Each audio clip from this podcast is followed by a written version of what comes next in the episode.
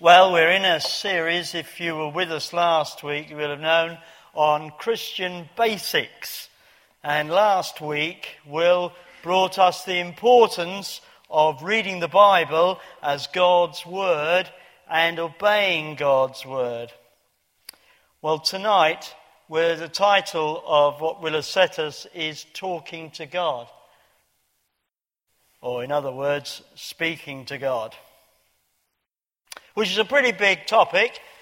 Hundreds of books have been written about it, so I can't possibly do justice to the whole topic in uh, 20 minutes or so. But what I am going to try and do is talk for a little bit about uh, speaking to God in general, and then we will move on to the passage that we had read to us on page 1180.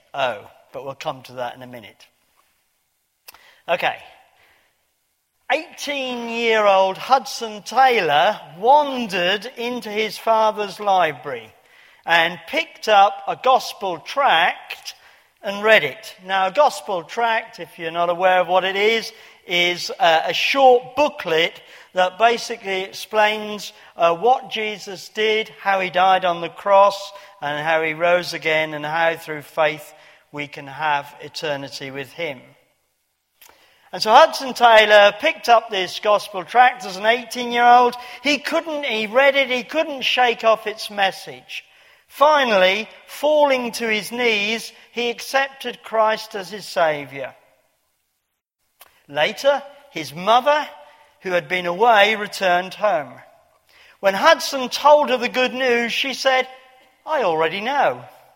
Ten days ago, the very date on which you tell me you read the tract, I spent the entire afternoon in prayer for you until the Lord assured me that my wayward son had been brought back into the fold.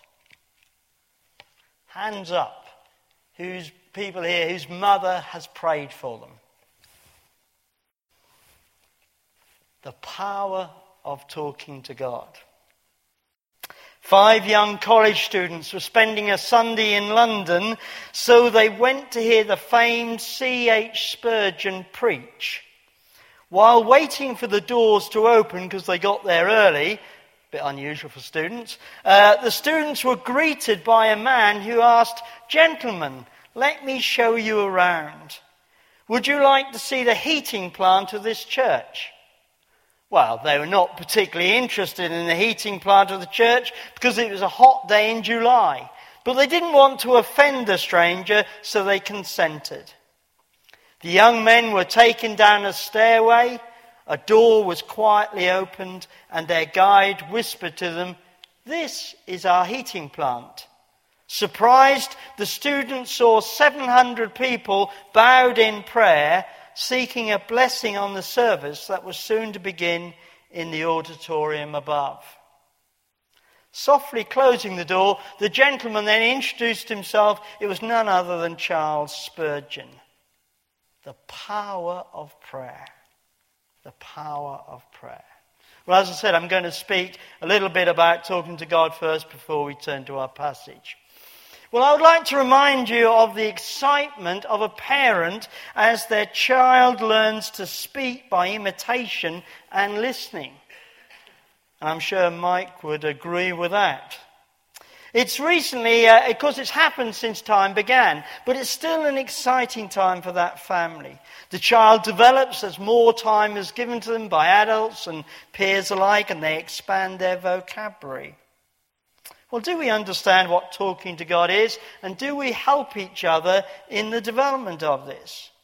And why do we find it so difficult? And why is it that so few people attend prayer meetings in England today? There's some basic questions for us.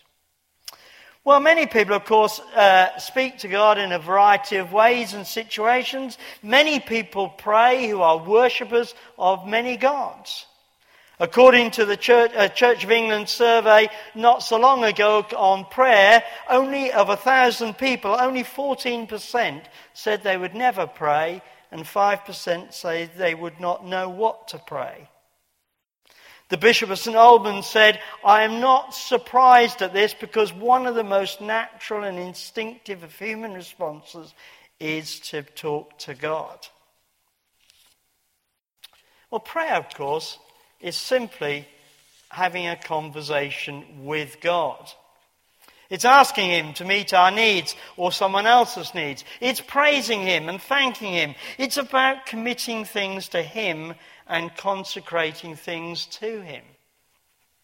William Barclay said, as we talk to God, it's good to remember that the love of God that wants the best for us, the wisdom of God that knows what is best for us, and the power of God that accomplishes it.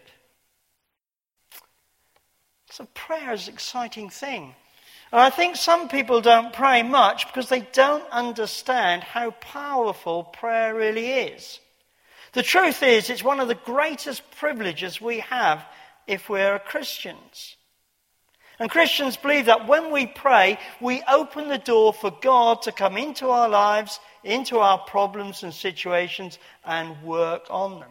It's what some people call bringing heaven down to earth. Because prayer makes us partners with God. And while we can't really change people and make them love God, He can minister to their hearts and reach them through our prayers. And I would also like to suggest to you tonight that prayer is easier than we often think it is. And it can become so much a part of our life that we don't even realize how much we're praying, rather like breathing. But how do we know what Christian prayer should actually look like? Well, as Will said last week, the Bible should be our guidebook to our lives. And the Bible has a lot to say about prayer, which I'm going to hope to demonstrate to you uh, this evening. The first mention of prayer is found actually in Genesis 4, verse 26, which says this And as for Seth, to him also a son was born, and he named him Enosh. And then men began to call on the name of the Lord. So this uh, tells us that people have been praying for several thousands of years. But of course, it doesn't answer my question. Why should I pray in particular? Or why should any of us pray? Well, I think there are two reasons. Firstly, prayer develops our relationship with God. If we never speak to our spouse, our wives or husbands or our children, or never listen to anything they might have to say, our marriages, our family relationships will quickly deteriorate. And it's the same with God. Prayer, communicating with God, helps us grow closer and more intimately connected with God. Zechariah chapter 13, verse 9 says this I will bring that group through the fire and make them pure, just as gold and silver are refined and purified by fire. They will call on my name and I will answer them. And I will say, These are my people. And they will say, The Lord is our God. And Jesus says in John 15, But if you stay joined to me and my words remain in you, you may ask any request you like, and it will be granted. And so, the first reason then why we should pray, because it develops our relationship with God. But secondly, the Lord Jesus himself instructs us to pray. One of the simplest reasons to spend time in prayer is because the Lord taught us to pray. And obedience of God is a natural byproduct of discipleship. Think of the Lord's Prayer as an example that we say quite often. Jesus says this in Matthew 26 Keep alert and pray, otherwise, temptation will overpower you. For though the spirit is willing enough, the body is weak. And then Jesus told his disciples a parable to show them that they should always pray and not give up. Luke 18, verse 1. But he might say to me, Well, Nigel, I just don't know what to pray for, and I find prayer very difficult, especially in times of difficulty. Well, the Bible tells us that the Holy Spirit will help us in prayer when we don't know how to pray. Romans 8, Paul writes this In the same way, the Spirit helps us in our weakness. We do not know what we ought to pray for, but the Spirit Himself intercedes for us with groans that words cannot express. So, if we're finding it difficult to pray, the Holy Spirit is there to help us. What an encouragement to each one of us, I think, because as we go through times of difficulty. But what about practicalities? What about practice? How do we actually pray? Does God actually require us to pray in a particular posture? Well, many of you will have seen pictures that look something like this, where you get large scale prayer uh, taking place, corporate prayer. But the Bible says that there's no correct or certain posture for prayer. Because we read in the Bible that people prayed on their knees, 1 Kings. They prayed bowing, Exodus 4. They prayed on their faces before God in 2 Chronicles and Matthew 26. They prayed standing up.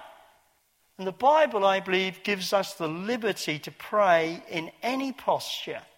We can pray with our eyes open, we can pray with our eyes closed. We can pray quietly or out loud, whatever is most comfortable and least distracting.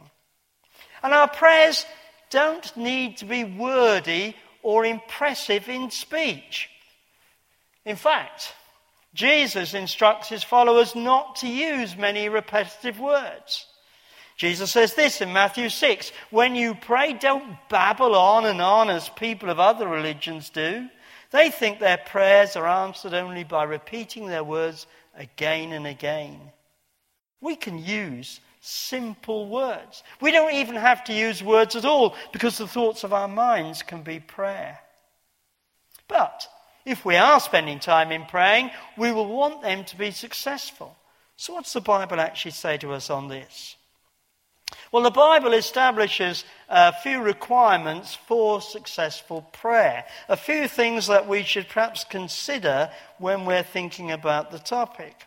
Firstly, we need to come to God with a humble heart. 2 Chronicles 7 says this If my people who are called by my name will humble themselves and pray and seek my face and turn from their wicked ways, then I, will I hear from heaven and will forgive their sin and heal their land. And it's no good praying if we're not actually wholehearted about it. Jeremiah 29 says, You will seek me and find me when you seek me with all your heart. And of course, it's not very good if we pray doubting, because Jesus tells us to pray in faith. Therefore, I tell you, Jesus said, whenever you ask for anything in prayer, believe that you have received it and it will be yours. And we need to pray in obedience. 1 John says this, and we will receive whatever we request because we obey him and do the things that please him. Of course, this begs the question, doesn't it? Um, what many people ask Does God actually hear our prayers and answer them? Well, the Bible again comes up with some examples to help us with this. Psalm 34 says, The righteous cry out, and the Lord hears them. He delivers them from all their troubles. And Jesus again in Luke 11 says, Ask and it will be given to you, seek and you will find, for everyone who asks receives. Of course. We know, don't we, that uh, uh, sometimes it appears our prayers are not answered. So why can this be then?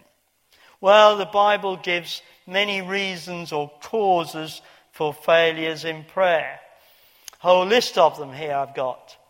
Disobedience, secret sin, self-indulgence, neglect of mercy, iniquity, stubbornness, doubt, but all of these, of course, can be remedied by confession and repentance.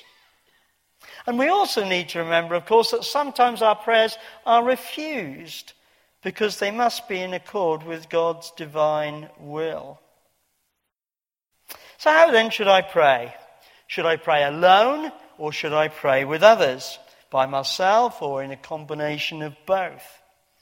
Well, God wants us to pray together with unbelievers. We see that particularly in the New Testament. Matthew 18 again. It says, Jesus says, Again, I tell you, if two of you on earth agree about anything you ask for, it will be done for you by my Father in heaven. And in Acts 1 with the new young church, they all joined together constantly in prayer, along with the women and Mary, the mother of Jesus, and with his brothers. And this, of course, is why churches down throughout the ages have encouraged their congregations to meet together in prayer meetings.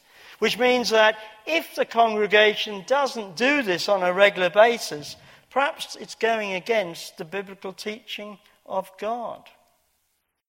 But God also wants us to pray alone and in secret. A person uh, many years ago said this to me.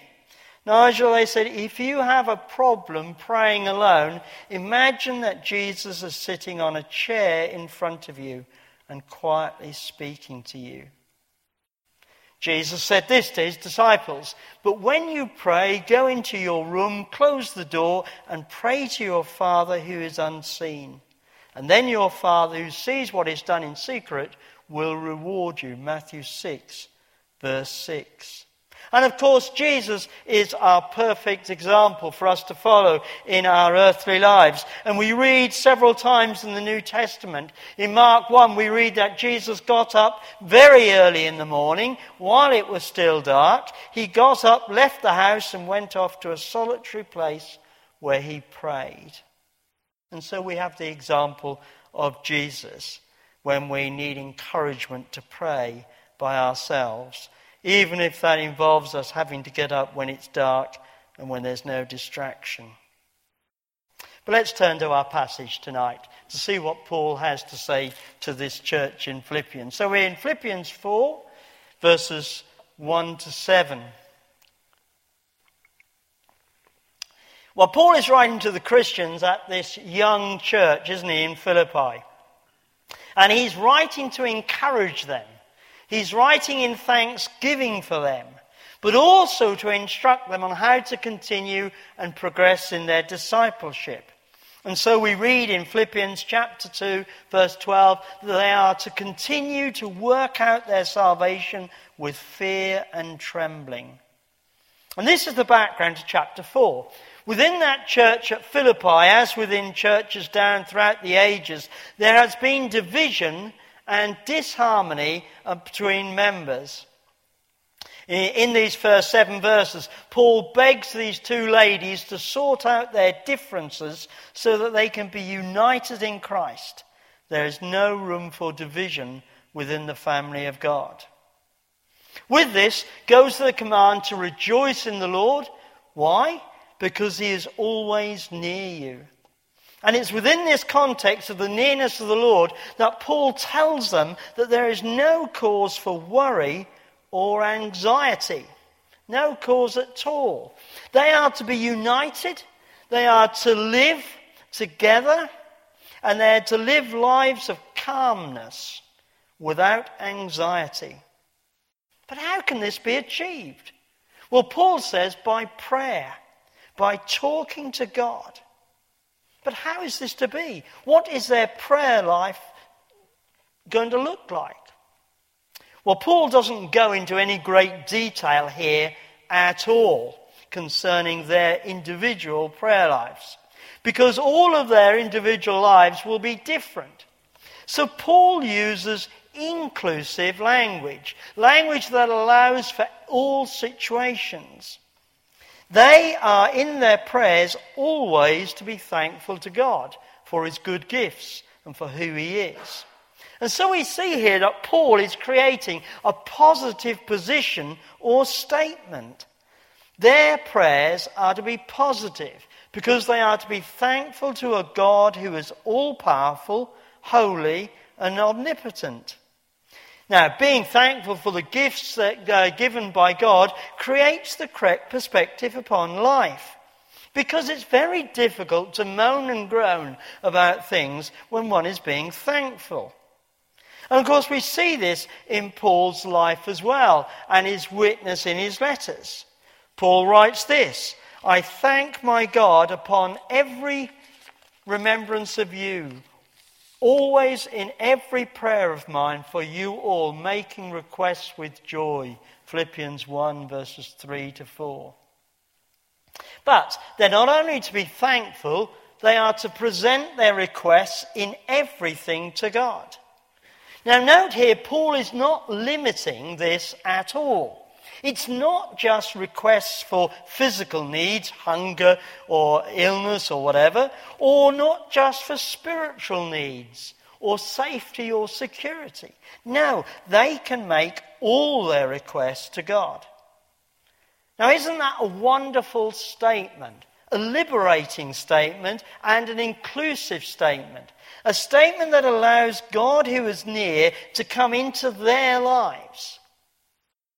Now, as Paul says this, what is he meaning? Well, he means that God is interested in all parts of their lives. There is nothing that can't be prayed about, nothing that God is excluded from.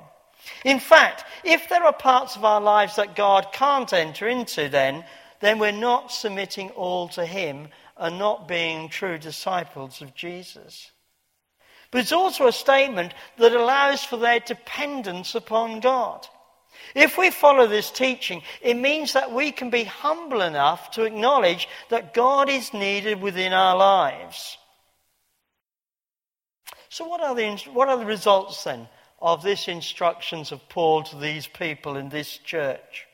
Well, look in verse 7 they will receive the peace of God which transcends all understanding, and their hearts and minds will be protected by Jesus. In other words, if they are living lives that contain prayer to such an extent that all their concerns have been made known to God, all the different compartments of their lives are open to God, and they have the faith to rest in this, they will receive by the Holy Spirit calmness and not anxiety. Now, of course, this doesn't mean that God will necessarily give them every physical thing they ask for, every prayer to be answered in the way they wish. But by committing all their needs to God, they're giving all over to Him who is able to keep them until Jesus returns again. What a wonderful situation for them and for us if we're followers of Jesus. That's a tremendous promise, isn't it, to us tonight? If we give all to God in prayer, He promises that His Holy Spirit will give us calmness and uh, uh, freedom from anxiety. Now, of course, I'm sure that most of us would say that we haven't achieved this, and I certainly haven't. But I'm also sure that there are people here who can witness to God's calmness coming in particular times of need. I certainly can. So let's commit all, our part, all parts of our lives to God in prayer. However, this doesn't answer the question that I asked at the, at the uh, beginning. Why is it that so many people in Christian churches in England today don't go to prayer meetings? Why is it that so few people go to prayer meetings within church today? Well, I'm sure if I came round and asked each one of you the answer to this, we would get different answers and different responses. But I ask, is it because we fail to understand and value the power of prayer? The expectation that God will work when we pray. Well, I'd like to finish by reminding you of that quote I gave at the beginning. Charles Spurgeon. The powerhouse of that church wasn't his preaching, it wasn't how clever he was or the organization of the church. No, it was the 700 people praying before the service. What would happen in our services if all of us gathered for an hour before the service to pray for God's Holy Spirit to come with power and to work within the service, how many would come to faith? How many lives would be changed? How many people healed of their needs? It's just a thought. It's just a question. Because I haven't got that answer. I don't know why such a small proportion of our Christians in churches throughout our land, and I hear it from different churches uh, uh, where I've been to, that very few people turn up to pray corporately. Well, we can be encouraged, though, can't we? We can be encouraged. Prayer, I've tried to show you tonight that a prayer is really, the Bible tells us so much about prayer. It's something that God wants us to do. It's something that God wants us to be involved in, individually and corporately together. It's a life experience that we can grow into until we finish our lives. It's a great experience. So let's be encouraged tonight. Let's join together in prayer, both individually and corporately. We know that this week we've got the prayer focus again, and I pray that many will turn up.